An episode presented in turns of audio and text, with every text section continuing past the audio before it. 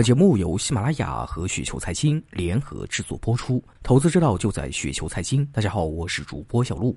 那今天为大家分享的这篇稿件的名字叫做《多想想这家公司将会死在哪里》，来自于立盛投资梁君如。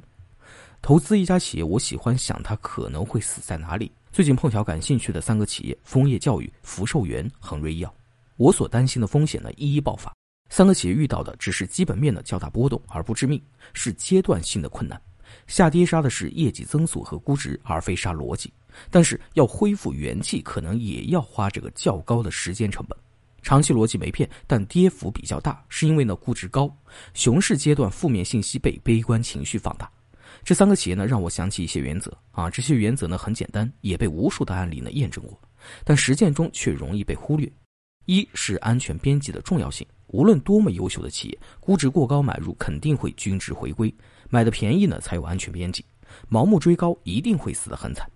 二呢是可以喜欢但不能迷恋企业，过度的感性会较难做出客观的判断，投资者往往对自己喜爱的企业过度乐观，对风险熟视无睹，任何信息都能解读为利好，这是很危险的事情。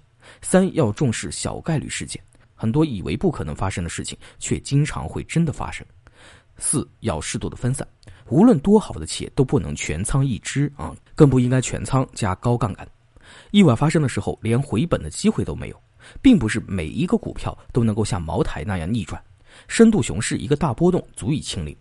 如果长期投资逻辑发生逆转，股价大幅下跌，会形成这个永久性的重大亏损。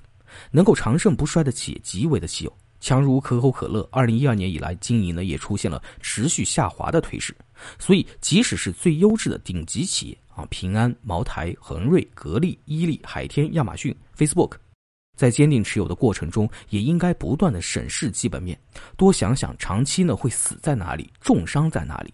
没有绝对强大的竞争优势的企业，更加应该多想致命弱点，少做过于乐观的白日梦。